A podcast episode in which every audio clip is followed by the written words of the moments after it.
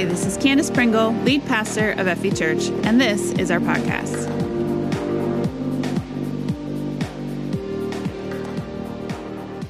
Answered prayers number three today. I hope you have enjoyed this series so far. I certainly have. I've gotten so much out of it, lessons that are really going to stick with me for a while. I've gotten so much out of the Bible plan, like Jason mentioned as well. I hope that you're joining in with us on that. It's so much fun to read the comments at the end to see what God is teaching all of you. I'm so encouraged by every single one of those comments. I read them all and I love them so much. So last week we talked about Israel's prayers for a king. Right? In our answered prayers sermon series, we talked about how Israel asked for something that God didn't agree with and God granted their request. Now, after a warning, he, he, certainly warned them about getting everything that they were asking for. We, we explored the concept of prayer itself in that light, right? And how the point of prayer isn't just to get what you're asking for all of the time, every time, but to learn to trust God more fully. Such a good lesson to learn. It'll, the week before that, we talked about Moses warning the people, right? Looking at the promised land. It's been 40 years of, of wandering and complaining. And now we're looking at the promised land. And Moses is like, hang on, guys, right? This is the time to be careful moving into the promised land. Don't forget who gave it to you when you're in the promised land. All right. And so We've looked at things from a, a, perspective of praying for what you want, looking at getting what you want. But this week, we're going to look at things from a little bit of a different point of view. We're going to look at what happens after you get what it is you think that you want.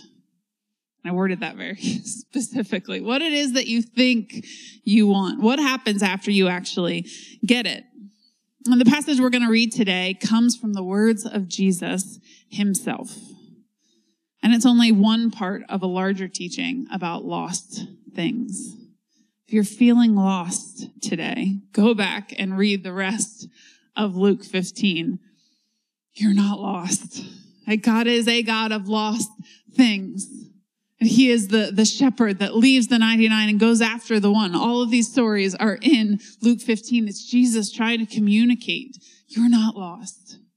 God knows exactly where you are and he loves you exactly where you are, but he's also calling you back to him. And so we're going to start today in Luke 15 verse 11. And I want to read this parable with you. To illustrate the point further, Jesus told them this story. A man had two sons. The younger son told his father, I want my share of your estate before you die. The audacity of that sentence. I want my share of your estate before you die. So his father agreed to divide his wealth between his two sons. A few days later, his younger son packed all his belongings and moved to a distant land, and there he wasted all of his money in wild living. About the time his money ran out, a great famine swept over the land and he began to starve. He persuaded a local farmer to hire him, and the man sent him into his fields to feed the pigs. The young man became so hungry that even the pods he was feeding the pigs looked good to him, but no one gave him anything. Verse 17. When he finally came to his senses, he said to himself, At home, even the hired servants have food enough to spare, and here I am dying of hunger. I will go home to my father and say, Father, I have sinned against both heaven and you, and I am no longer worthy of being called your son. Please take me on as a hired servant. So he returned home to his father. And while he was still a long way off, his father saw him coming Filled with love and compassion, he ran to his son, embraced him, and kissed him. His son said to him, Father, I've sinned against both heaven and you, and I am no longer worthy of being called your son. But his father said to the servants, Quick, bring the finest robe in the house and put it on him. Get a ring for his finger and sandals for his feet, and kill the calf we have been fattening. We must celebrate with a feast, for this son of mine was dead and has now returned to life. He was lost but now he is found. And so the party began. Meanwhile, the older son was in the fields working. When he returned home, he heard music and dancing in the house, and he asked one of the servants what was going on. Your brother is back, he was told, and your father has killed the fatted calf. We are celebrating because of his safe return. The older brother was angry and wouldn't go in. His father came out and begged him, but he replied, All these years I've slaved for you and never once refused to do a single thing you told me to do. And in all that time, you never gave me even one young goat for a feast with my friends. Yet when this son of yours comes back after squandering your money on prostitutes, you celebrate by killing the fatted calf? His father said to him, Look, dear son, you have always stayed by me, and everything I have is yours. We had to celebrate this happy day, for your brother was dead and has come back to life. He was lost, but now he is found. So, so, so much to talk about in this parable. But before we get into the rest of it, I have to go back to the beginning. All right, the, the very beginning, verse 12, when the younger son tells his father, I want my share of your estate now before you die. I want my share. I want, I want. The audacity of that sentence. I mean, even in today's culture, we know that that's super disrespectful, right? But even, I mean, back then, that, that culture was everything. I mean, it would have been seen as such a sin, such a disrespect. And obviously, the younger son couldn't see that at the time, right? For some reason, he felt entitled to his share of his father's estate. We're not seeing things clearly when we're sinful. We don't see things clearly. Sometimes our prayers must feel like such a slap in the face to God. I now have to go back and wonder how many of my prayers felt like this to God, just entitled and so selfish. I recently began redefining sin just in my own devotional life, prayer life, and talking to God. I'm, I'm trying to think about it more as selfishness because sin holds this religious connotation to it right? We think of sin as a very specific set of things that these 10 commandment things. And if we break them, that's sin, right? We attribute all kinds of other things that culture tells us is sin. But really, when you get down to it, sin is selfishness. Selfishness is sin. It's putting ourselves before God, elevating ourselves, our needs, our wants, our desires, our plans for our life above what God has for us. And it comes between us and God. Of course it does. Right? We're not calling God God anymore. We're calling me God. Self. My selfishness comes before what he wants for me. We're not seeing things clearly when we're like that. Sin clouds our judgment. And just like Israel and their king, right? We, as we learned about last week, Israel desperately wanted this king and they couldn't see that by asking God for a human, flawed, imperfect king, they were rejecting God himself as their king. How can you reject a perfect creator God as your king? I mean, you couldn't have it better, but selfishness, we don't see things clearly. We can't see things clearly and we're that selfish and sinful. So full of what we want. We can't see things clearly. God can change our perspectives if we allow him to, though. He can. This is what prayer is all about. As we learned last week, the point of prayer is more fully trusting Him, understanding His perspectives, His mindsets. It's not just about getting what we want all of the time. And this is another example of, of pride hiding things from us. Right? That, that son must have felt so justified in asking. No shame in taking what his father built and what he felt entitled to. It's disgusting when you look at it from the outside. It's so, ugh. But I'm sure he couldn't see that at the time because we never can. Pride hides things. And it's important to stop those thoughts before they even occur. I believe prayer actually does this. It causes God to, to be able to speak back to us so he can change our perspectives, our mindsets. He does this so often. I've heard many stories over the past week alone from you all in this, in this prayer Bible plan that we're doing together. Say, God just changed my perspective in a second, just like that. I, I saw everything so differently. And my prayer life has completely changed because God just, He showed me what, what I could never see before. I mean, it was right there. I just, I just couldn't see it. You, you do a 180 in your mind's complete turnaround. He removes the pride and suddenly we see so clearly. This is what prayer does. Aligns our thoughts and attitudes with His. And we have to remember that his ways are higher than our ways, his thoughts higher than our thoughts. He can see so much further, so much more, so much more context than we could possibly ever see. And prayer at its core must be the desire to tap into that. His thoughts, his ways, his mindsets, not just to get what we want all the time, but really tap in to his Holy Spirit. How often do we actually pray that? Like God convicted me this week. Like, how often do you pray for what you want versus praying, God, help me to see this situation the way that you see it? Change my mind, change my perspective. Help me see the way you see. How often would that prayer change things for us? How often would it change what I'm even asking for? We see things now as through a glass darkly. 1 Corinthians 13, 12 in the NLT version says, now we see things imperfectly, like, like puzzling reflections in a mirror. But then we will see everything with perfect clarity. All that I know now is partial and incomplete. But then I will know everything completely, just as God now knows me completely we have to acknowledge that we don't know it all. We can't, can't possibly see things clearly. Then we will. In eternity, we will.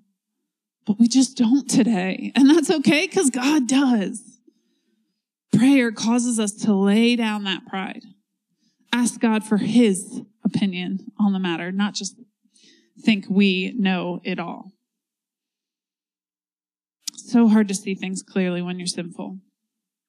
The prodigal son learned that lesson the hard way.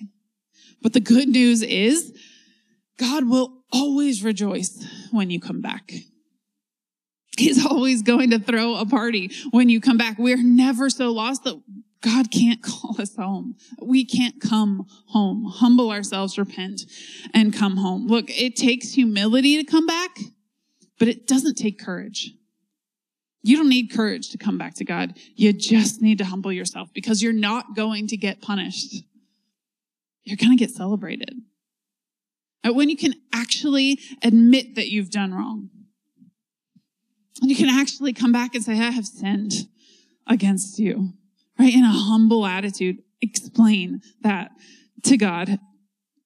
You'll find out that your father was already planning a party.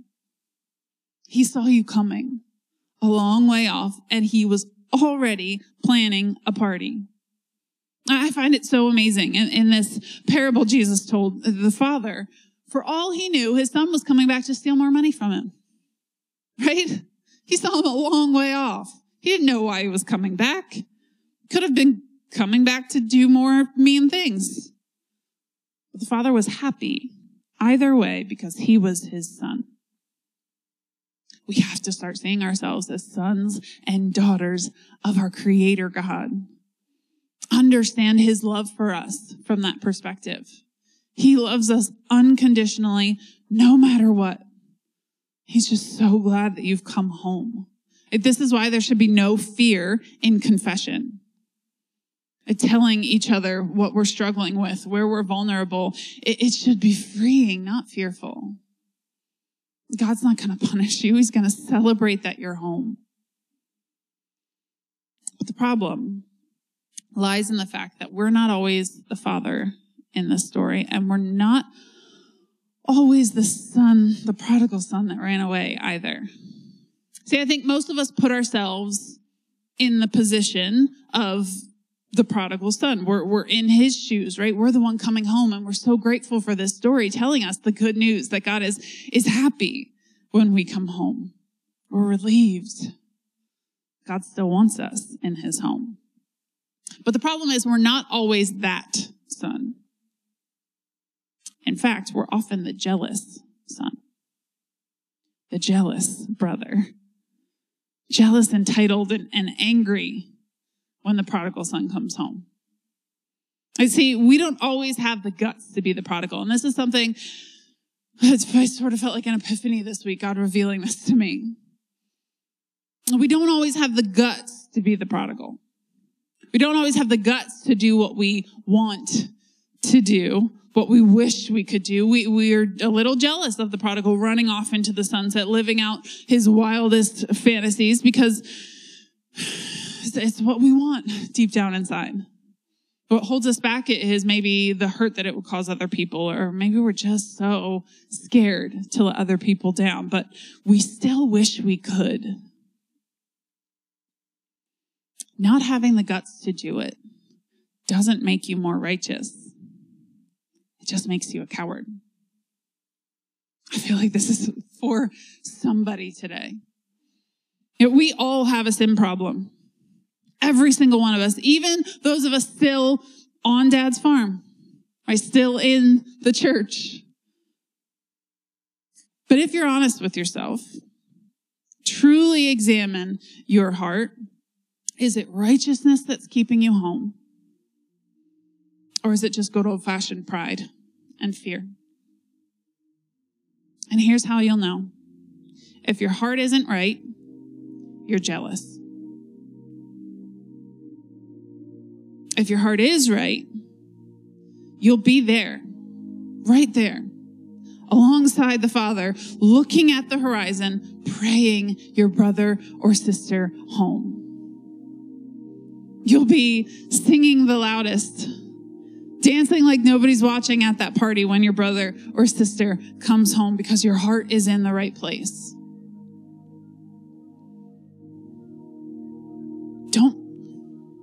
Stay just because it's the right thing to do, but actually get your heart right.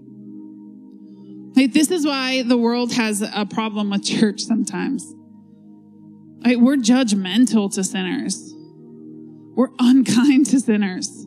We think we're better than them because we're here. We're in the church. We're, we're active. We're involved. We're, we're doing the right thing. We listen to a sermon and a, a podcast every week.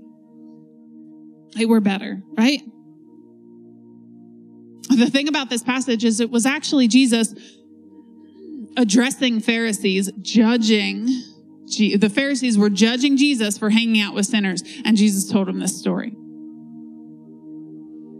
trying to point out that, of course, you're going to feel justified in your anger outside that tent, pouting and annoyed. How dare the father let them home? I've been doing all the right things this whole time. I've been following the law. I, have been uh, denying myself things that I want. We forget that we're sinners too. Yes, you're in the Father's house. Yes, you're, you're serving and doing chores and, and being a good little boy or girl. But being jealous of the partying brother just shows you were only in it for yourself in the first place. Our hearts are selfish. Beware of Christians like that. They aren't who they say they are. And more often, it's us. Beware of yourself when you're like that. You're not who you think you are. And we're seeing a lot of Christians right now who aren't who they say they are. A lot of professed Jesus followers that would rather sit back and, and judge and be jealous of sinners and how they get forgiven and how they get to come into a party. Who would rather be like the prophet Jonah.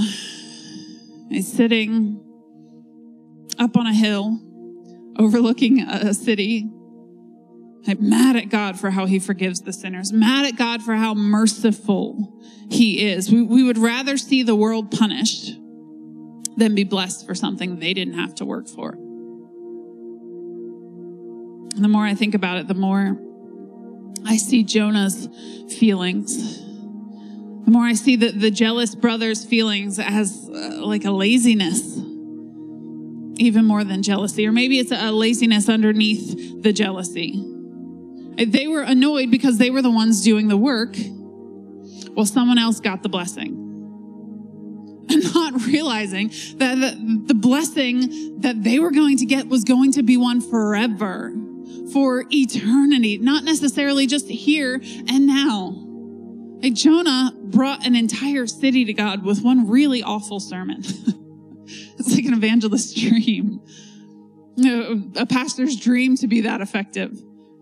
And this brother, the jealous brother, he would ultimately get the entire estate. Everything the father had was his the land, the, the fields, the legacy for his children. Everything the father had was his for the rest of his life and his children's life and theirs after that. And yet he was annoyed about a party, one night, one calf.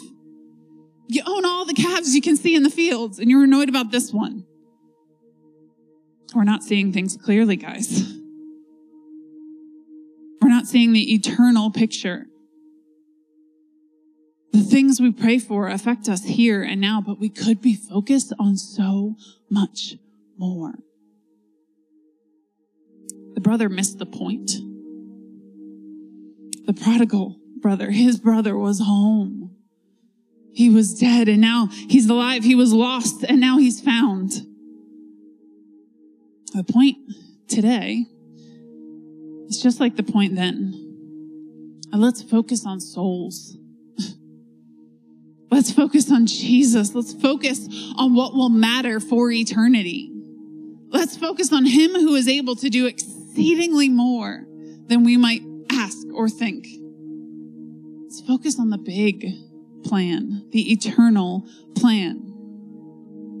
Yes, God wants to bless you. Absolutely, He does. Yes, He will reward you for your efforts. It may not look like what you think it will.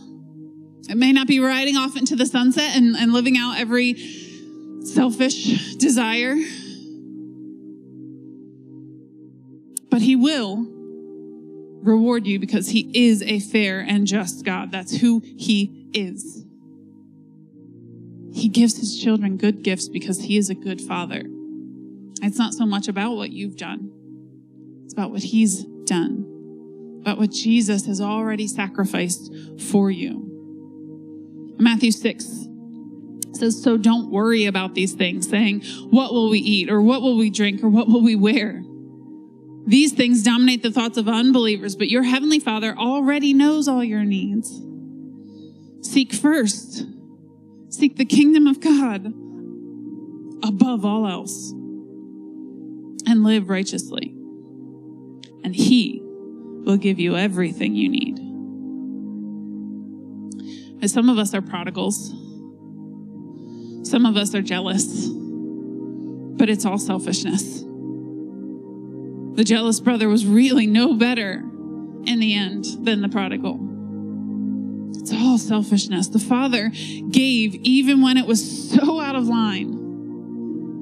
It felt so unnecessary to our natural mindset for Him to give that money. He could have said no, but He gave. And He forgave even when that was out of line. To, again, to our natural way of thinking, it didn't seem right to forgive that son. That's reckless love. If the Father, our Heavenly Father, has this love that doesn't think of itself, He doesn't try to protect Himself, He doesn't withhold for Himself. He has a love that sees the bigger picture. And it's time for us to love like that. Is the world changing right now? All around us? Yeah.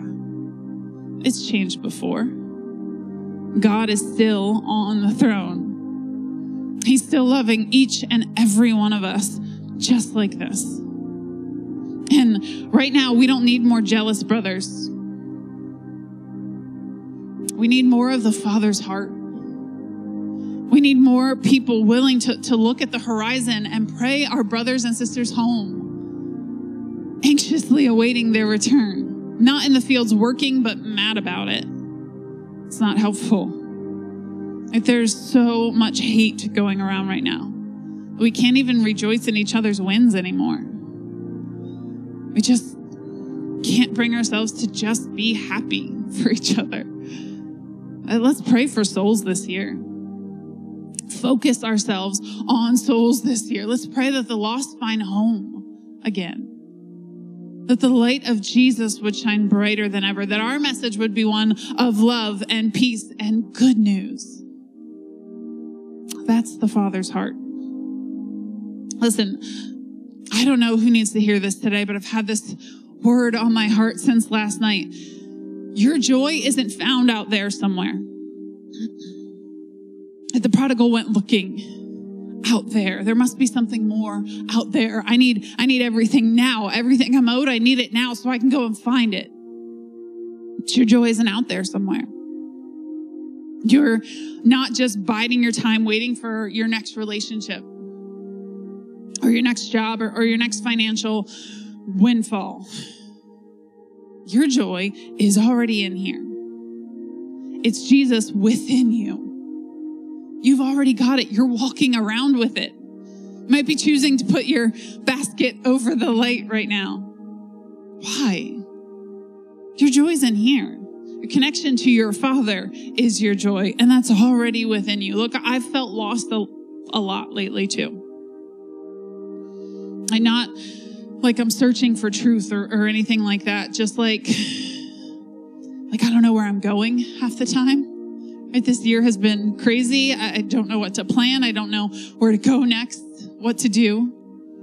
I feel like I used to have this path laid out for me. Right? It was very clear where I was going because I laid it out. And now I, I can't see the path anymore. Like I have this swirling cloud of storm around me and I can't see I can see the ground where I'm walking but I can't see two steps ahead of me. I got I got one step. I can't see any further. Can't tell if I'm going north or, or south or east or west. Can't get my bearings. Ultimately, it doesn't matter. The Holy Spirit has his bearings, Holy Spirit will never lose his bearings. The Holy Spirit's his ways are higher than my ways, his thoughts higher than my thoughts. He can not only see me in the middle of the storm, he can see the extent of the storm, he can see the landform that I'm in. He, he sees the whole plan, he's got the map. All I have to do is listen to his voice. He can see. And he calls me one step at a time. Sometimes he gives me a vision of, of what's coming, the future sometimes all I get is one step, one step ahead. So in this season, I'm not learning to trust my own path, I'm learning to trust His voice, one step at a time. And maybe that's good. Maybe the path I had laid out for myself wasn't such a good idea anyway. Because getting what I want all of the time isn't always the best thing for me. There is always joy to be found in this life with Jesus. Like God will turn things into good for those that love Him. He will. That's a promise. And we don't have to go off looking for that thing that's going to fulfill us, looking for that thing that's going to bring us joy, like the prodigal brother. And we don't have to be jealous of anyone else's parties either, like the jealous brother. Everything we need can be found in Jesus. If he never answers another prayer for you, he's already given you enough. You are in his house. You are his son or daughter. You have an inheritance in eternity. You are free. He's already given you enough. Father, I pray today that you would reveal yourself to us. And maybe today we are the prodigal son. I feel like we've run far away. We, we have gone after things that aren't good for us. We're looking for joy, for peace, for hope in all the wrong places, and we're failing miserably. Starving, cold, alone. No shoes on our feet, and we're stuck, God. But we know now that we can always come home. God, help us humble ourselves, repent come home and say, God, I've sinned and I'm sorry. Thank you, God, for being the kind of father that always welcomes us home. Maybe some of us today, we're, we're the jealous brother.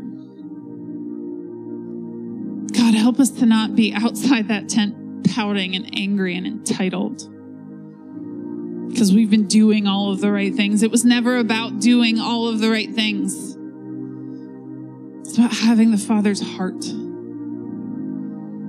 understanding His love for us. God, infuse us with that love. Help us see things the way that you see them. Break our heart for what breaks yours. And let us have joy in your house. We, we would be able to enter into that party we'd be the ones singing the loudest, dancing the hardest. So happy for our brothers and sisters that have come home, not outside judging them and angry. God, humble us. Help us pray the right prayers. Think the right thoughts, your thoughts. God, take my thoughts, my mindsets, my attitudes, my opinions. I don't need them. Give me yours instead. Humble my heart before you. Help me think like you think, God. Answer my prayers, but more than that, help my prayers line up with you, with your word, with your love. That I would begin to love you and love people in the way you've called me to, as a vibrant, passionate, selfless part of Freedom Valley Church. Help me to, to change the world with the message of the gospel. Thank you that it is good news. And I can rejoice in your household. Thank you that you are the kind of God that throws parties for us. We're not always mourning, afraid, fearful for what the future holds.